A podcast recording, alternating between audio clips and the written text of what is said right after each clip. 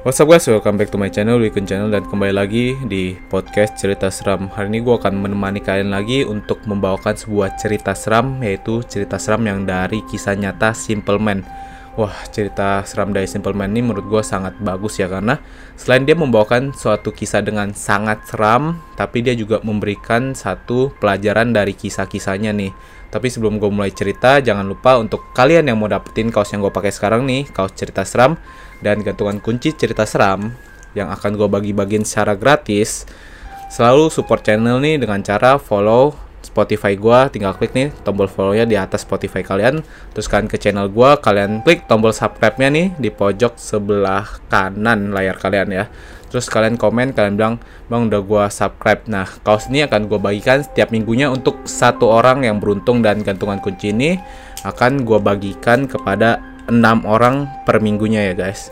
Jadi tunggu apa lagi, langsung support channel ini, dapetin hadiahnya secara gratis. So, gue akan langsung ceritain cerita seram by Simpleman. Cerita seram ini berjudul Diincar Penghuni Pabrik Tua. Apa yang gue tulis ini bukan cerita sembarangan, melainkan satu dari banyak kenangan yang gak bakal pernah gue lupain seumur hidup gue. Kenangan buruk atau baik, gue gak bisa menilainya, karena gue percaya di balik setiap kejadian pasti ada pelajaran berharga, termasuk cerita gue ini. Sebelum baca cerita pengalaman gue ini, gue cuma mau nyampein, gue gak bisa ngasih tahu di mana atau siapa gue, karena gue mau tetap jadi seseorang yang membagi kisah atau cerita pengalaman gue, dan semoga ada hikmah atau pelajaran yang bisa diambil dari cerita gue ini. Percaya atau tidak percaya, kembali lagi pada diri Anda, karena apa yang gue alami benar-benar terjadi. Daripada banyak intro, gue langsung aja mulai menceritakan kisah gue. Perhatikan sekeliling, mungkin saja ada mereka di samping Anda. Kejadian ini terjadi pada tahun dua ribu tiga. Gue tinggal di sebuah kecamatan dengan dua desa yang masih terjaga keasriannya. Jalan belum ada yang diaspal, jarak antara rumah tetangga terpisah jauh oleh kebun-kebun milik satu warga dengan warga yang lain. Bisa dibilang desa gue masih orisinil. Tapi gue gak akan cerita tentang desa gue, jangan khawatir, akan ada waktunya buat cerita tentang desa gue ini. Karena yang mau gue ceritain ini jauh lebih menarik dibandingkan para penghuni desa gue. Gue sebut mereka adalah penghuni pabrik tua. Desa gue memiliki anak sungai sebagai pembatas dengan desa tetangga yang masih satu kecamatan. Jauh di hilir sungai, bila mengikuti arus air, akan ada sebuah lahan kebun tebu yang sangat luas. Gue gak tahu berapa luasnya, yang jelas kami anak-anak desa dihimbau untuk tidak mendekatinya. Tepat di barat, ujung lahan tebu, berdirilah sebuah pabrik gula. Saat ini pabrik itu sudah lama tidak beroperasi lagi. Pabrik gula ini memiliki luas yang juga tidak kalah besar dibandingkan lahan tebunya. Di sini banyak pekerjanya adalah warga desa kami dan desa tetangga. Konon, kabarnya, pabrik gula ini sudah ada semenjak zaman Belanda. Sehingga tidak mengejutkan bila bangunannya masih terkesan kuno di sana dan di sini. Bahkan, di samping pabrik didirikan sebuah perusahaan kecil untuk para pekerja pabrik yang datang dari luar kota. Sebegitu besarnya pabrik gula ini, sampai dibuat empat zona bagian. Di ujung timur terdapat gudang utama dan pagar pembatas untuk rumah pekerja pabrik. Di bagian barat adalah kantor utama, terdapat lapangan sepak bola yang dapat digunakan untuk umum dan sebuah masjid besar. Zona utara terdapat ruang produksi besarnya dua kali lipat dari zona timur dan ada lapangan tenis, namun hanya untuk pribadi dan karyawan pabrik. Terdapat juga sekolah T K, gaya bangunannya bergaya Eropa. Sekolah T K ini dibuat pabrik untuk anak para pekerja dan anak umum. Nah, zona selatan yang akan jadi latar cerita gua ini adalah zona pabrik yang hampir tidak digunakan lagi. Karena dulu sebelum gua lahir, zona selatan adalah zona yang menjadi saksi kebakaran hebat, sehingga tempat ini adalah tempat paling terbengkalai. Apa saja yang ada di zona selatan? Nah, di zona selatan adalah gudang utama sebelum pindah ke zona timur. Selain itu, ada beberapa kolam yang digunakan untuk menampung limbah. Ada juga tempat timbangan sebelum barang dikirim keluar. Semua itu adalah zona selatan ini. Namun, ya, namun zona selatan adalah zona di mana banyak kejadian misterius terjadi. Bisa dibilang, Zona selatan adalah zona dengan penjagaan dari satpam yang paling rentan, sehingga masyarakat desa bisa menggunakan jalan ini untuk ke lapangan atau masjid atau bahkan desa tetangga. Itu adalah sedikit gambaran tentang pabrik gula ini. Lalu, apa hubungannya dengan pengalaman gua tentang penghuni pabrik tua ini? Dari sini gua akan memulainya. Seperti yang gua bilang tadi, kejadian ini terjadi pada tahun dua ribu tiga. Waktu itu gua masih menginjak bangku S D kelas tiga. Gue cuma anak-anak biasa yang tumbuh seperti anak-anak lainnya. Namun, entah apakah saat itu adalah hari sial bagi gue, karena ada sesuatu yang lain yang tampaknya tertarik dengan gue. Gue masih ingat dengan jelas hari itu adalah hari Kamis sore. Ada kebiasaan yang anak-anak desa gue lakuin setiap sore menjelang maghrib, yaitu main bola di lapangan. Masalahnya, gak ada lapangan di desa gue, hanya pohon rindang dan perkebunan warga. Jadi akhirnya kami menggunakan lapangan lain. Kami menyebutnya dengan lapangan pabrik. Lapangan pabrik adalah sebuah lapangan yang dibangun oleh pabrik awalnya untuk para karyawan. Namun, bergesernya menjadi lapangan untuk para warga, dan saat ini lapangan itu untuk umum. Karena lapangan pabrik ada di zona barat, sedangkan letak desa gue jauh di timur pabrik, maka kami harus memutar untuk sampai ke lapangan. Dan zona selatanlah yang paling dekat bila ditempuh dengan jalan kaki. Terdapat jalan setapak dari aspal di zona selatan. Maka ketika kami melewati jalan itu, kami bisa melihat dengan jelas bangunan gudang-gudang tua yang dulu pernah menjadi saksi tragedi kebakaran hebat, juga kolam-kolam limbah bekas pabrik. Sejujurnya, para orang tua di desa gua tidak menganjurkan kami melewati zona selatan pabrik, karena konon tempat itu adalah tempat yang angker untuk dilewati anak-anak. Namun daripada kami harus jalan memutar yang lebih jauh, kami akhirnya tetap memilih jalur itu. Kami sampai di lapangan jam setengah empat sore dan akan pulang sebelum azan masjid dekat lapangan berkumandang. Waktu itu kami kasihkan bermain sehingga ketika kami sadar azan maghrib berkumandang dan hari sudah petang, kami segera mengakhiri permainan dan berduyun-duyun untuk pulang. Kemana kami lewat? Ya, jawabannya zona selatan yang waktu itu sangat-sangat gelap dan mencekam. Padahal itu masih jam setengah enam sore. Kami berusaha menjaga lisan dan sikap saat melewati jalan itu, seperti perintah orang tua kami. Setelah melewati bangunan tua gudang lama, kami sampai di kolam limbah. Di sini, gue jadi ingat sebuah cerita yang pernah gue dengar dari bapak dahulu. Ada seorang karyawan pabrik yang membawa anaknya untuk memanen tanaman singkong di samping kolam limbah. Anaknya masih kecil, mungkin seusia gue waktu itu. Ketika orang itu asyik memanen singkong, tanpa sadar anak yang beliau bawa tiba-tiba menghilang. Beliau panik, ya sangat panik. Sang ayah terus mencari tanpa disadari hari mulai gelap, dan dia masih belum menemukan di mana keberadaan anaknya. Hal ini segera dilaporkan pada satpam yang berjaga saat itu, kemudian hal ini segera menyebar dan banyak karyawan yang ikut membantu. Sebegitu banyak karyawan yang ikut membantu, tidak membuat sang anak yang menghilang ketemu. Kemudian, seseorang berkata mungkin saja anak itu jatuh ke kolam limbah. Sang ayah membantah karena kolam limbah itu ditutup oleh pagar kawat sehingga tidak mungkin dapat ditembus. Setelah perdebatan dan masih mencari, datanglah mandor yang kebetulan baru mendengar musibah itu. Beliau bertanya di mana terakhir melihat anaknya. Lalu sang mandor hanya mengangguk. Kata bapakku, mandor ini adalah orang yang pintar dan bisa melihat hal-hal di luar logika. Sang mandor kemudian pergi ke sebuah pohon yang besar di dekat kolam limbah. Setelah kembali, wajah sang mandor tampak bersimpati.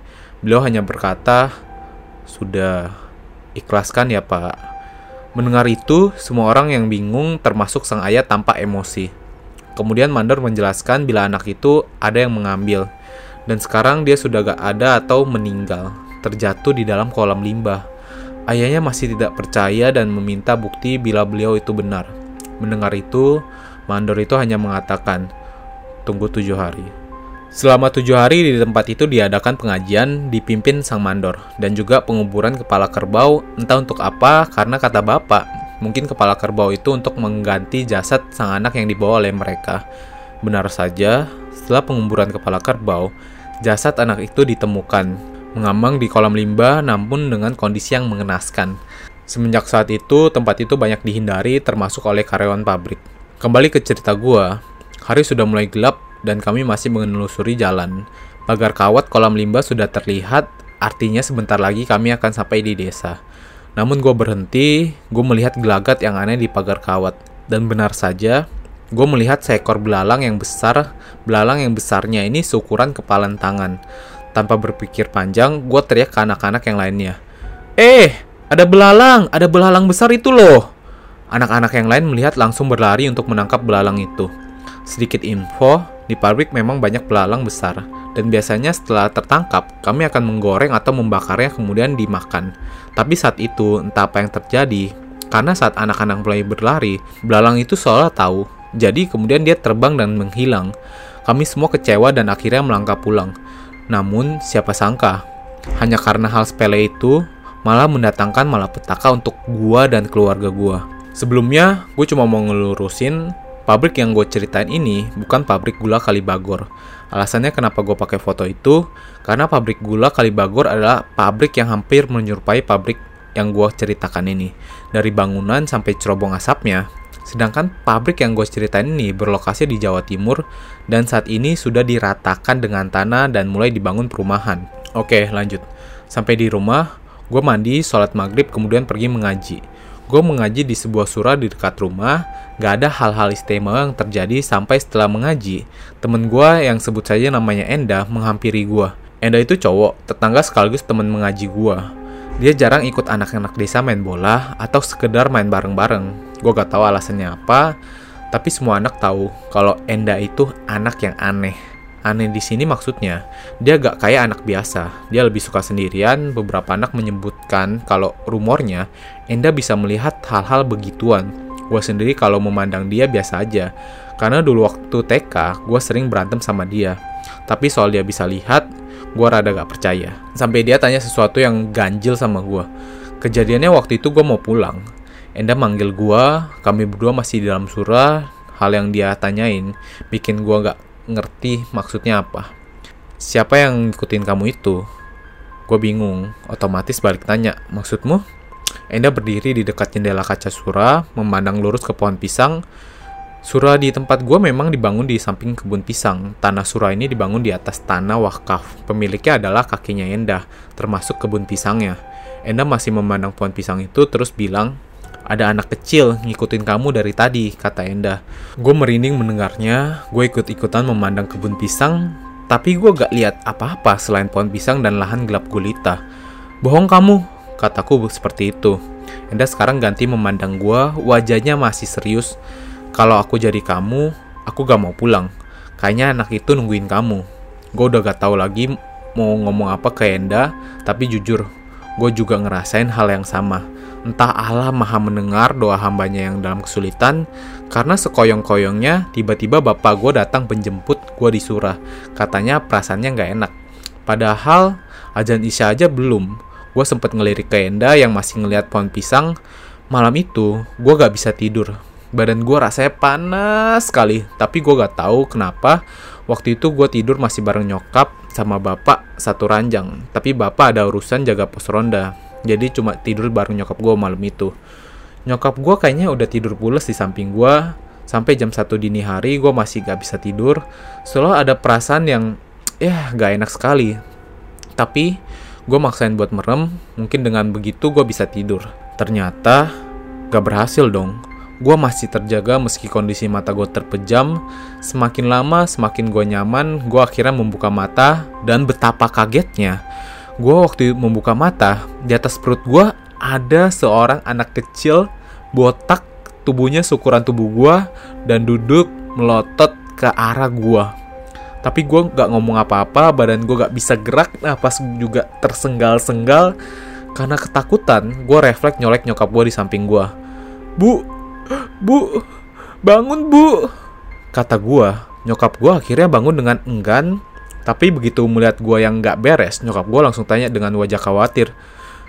Ada apa nak? Tanya nyokap. Gua gak tahu apa yang terjadi, bibir gua kayak berat buat ngomong. Nyokap semakin bingung. Begitu beliau nyentuh kepala gua yang panas, nyokap jadi semakin panik. Gua akhirnya bisa melawan rasa takut gua dan coba ngomong kalau sekarang ada makhluk yang duduk di atas perut gua. Posisi gue tidur menghadap ke atas, tapi alih-alih gue ngomong itu, gue malah ngomong, Bu, bacakan Al-Fatihah, bacakan Bu. Dengan gue ngomong itu, nyokap akhirnya pergi. Beliau kembali sama bapak gue yang wajahnya gak kalah panik sama nyokap gue. Bapak yang lihat kondisi gue akhirnya inisiatif manggil orang pintar, yang kebetulan tetangga gue, dan nyokap gue akhirnya baca ayat kursi sambil ngusap tangan gue. Sementara gue masih dipelototin sama makhluk itu, dia sama sekali nggak bergerak sedikit pun. Bapak kembali sama seseorang, namanya adalah Mbak Narno. Beliau adalah tetua dan juga seorang orang pintar yang buka praktek pengobatan alternatif. Tepat ketika Mbak Narno datang, anak kecil itu langsung melotot sama beliau. Hanya ditanggapi santai sama Mbak Narno mendekati gua. Beliau duduk, kemudian tanya sama gua, "Hari ini kamu ngapain saja sih, Nak?" Gua masih diem, bingung, dan Mbak Narno minta segelas air putih. Lalu beliau mendoakan air itu. Gue yang masih rebahan dipaksa minum dengan posisi tidur. Gue gak tahu apa Mbak Narno bisa lihat makhluk itu, karena kesannya Mbak Narno kayak cuek bebek sama makhluk ini, dan ajak gue ngobrol terus. Setelah minum, anehnya gue jadi bisa ngomong lancar. Kemudian Mbak Narno baru bertanya pada makhluk itu, "Apa yang membuatmu datang mengganggu anak ini?" Suara Mbak Narno sangat keras dan tegas, bahkan terdengar seperti membentak. Makhluk itu menjawab tidak kalah marah, "Anak ini sudah mengusikku." Gue bisa mendengar dengan jelas apa yang Mbak Narno ucapkan dengan makhluk itu. Namun, bapak dan nyokap gue tampak bingung memandang gue dari samping pintu kamar. "Musik bagaimana maksudmu?" kata Mbak Narno. "Binatang peliharaanku mau diambil sama anak ini," kata makhluk itu kepada Mbak Narno. Nah, Mbak Narno hanya diam. Gua bisa lihat beliau sedang berpikir. Namun kemudian beliau bertanya masih dengan nada membentak, "Kamu minta apa sekarang?" tanya Mbak Narno. "Aku minta anak ini," jawab makhluk itu. Gua yang dengar itu tiba-tiba gemetaran dingin. Tapi dengan tegas Mbak Narno menolak keras-keras. "Ora iso," Mbak Narno melanjutkan, "Kalau sampai kamu berani mengambil anak ini, besok akan kubuat berantakan rumahmu. Akan kulaporkan kamu sama Maharatu." Gue gak tahu apa yang dimaksud Mbak Narno dengan Maharatu, tapi gue bisa tahu setelah dengar nama itu, makhluk itu mau turun dari tempatnya. Wajahnya masih mendelik memandang Mbak Narno, tingginya hampir sama dengan tinggi gue. "Begini saja, ayo kita membuat kesepakatan," kata Mbak Narno. "Kalau sampai anak ini mengganggu tempatmu lagi, kamu bisa melakukan rencanamu. Tapi ingat, bila sampai aku tahu kamu menampakkan diri di sekitar sini lagi, tak habisi tempatmu." Gue cuma bisa melihat makhluk itu pergi hilang begitu saja. Mbak Narno kembali memberi gue minuman yang didoai. Kemudian gue semakin membaik lagi. Mbak Narno juga menjelaskan apa yang terjadi dan bagaimana bisa makhluk itu datang ke sini. Rupanya gue yang udah mengganggu kediamannya. Belalang yang gue tunjuk bareng temen-temen rupanya adalah belalang jadi-jadian, dan itu milik makhluk itu. Beliau tidak terima dengan apa yang gue lakukan sehingga mengincar gue, sedangkan teman-teman gue tidak diincar. Mbak Narno juga menjelaskan ada alasan kenapa dia atau makhluk itu begitu ingin gue. Itu karena gue punya darah hangat. Bahasa Jawanya anget getih. Ketika beliau mau menjelaskan mengenai anget getih, rupanya bapak gue menghentikan Mbak Narno, seolah-olah bapak gue nggak mau gue tahu mengenai apa anget getih. Lain kali gue bakal cerita maksud anget getih itu apa, karena ini menyangkut masa lalu gue. Jauh ke masa lalu bahkan saat gue baru bisa jalan, tapi sabar ya. Intinya Mbak Narno mulai sekarang akan mengawasi gue dan melarang keras gue untuk mendekati tempat itu. Bahkan lewat pun tidak. Gue akhirnya nurut, dasarnya emang gue ini penurut. Lalu, apakah semuanya berhenti sampai di sini? Jawabannya adalah tidak semudah itu. Gue punya dua adik, jarak umur gue dan adik gue yang pertama cuma satu tahun setengah. Sedangkan adik gue yang bungsu itu enam tahun. Tapi, kata orang-orang, gue sama adik gue ini punya kemiripan dalam muka. Bahkan banyak orang yang selalu salah membedakan kami berdua. Disinilah bencana itu datang kembali. Adik gue gak tahu apa-apa soal kejadian gue didatangi makhluk itu di kamar. Karena saat itu adik gue masih nginep di rumah nenek gue yang masih satu desa. Sehingga bapak lupa ngasih tahu soal pantangan pergi atau sekedar ke tempat kolam limbah itu. Tapi sore itu adik gue kesana karena adik gue mengejar layang-layang yang putus. Apakah adik gue yang akan celaka? Salah, jawabannya tidak. Karena yang didatangi oleh makhluk itu rupanya adalah gue. Nah itu dia guys, untuk part satunya gue akan bagi cerita ini menjadi dua part karena menurut gue sangat panjang. Tapi tenang aja, di part dua ini cerita ini akan semakin seram. Jadi tunggu apa lagi? Kalau kalian yang mau lihat part dua-nya langsung bisa lihat di kolom deskripsi, udah gua taruh uh, linknya, atau kalian bisa langsung klik nih tombol di atasnya, di atas video gua bisa langsung klik. Oh, dan gue juga mau bilang ke kalian yang kalian mau nyumbangin cerita seram bisa langsung D M Instagram gua di Willy Kun. Kalian bisa langsung kasih cerita-cerita seram kalian. Kalau cerita seram kalian menurut gua sangat menarik, akan gua angkat untuk diceritakan. So, thank you guys for watching this video and see you guys in the next video.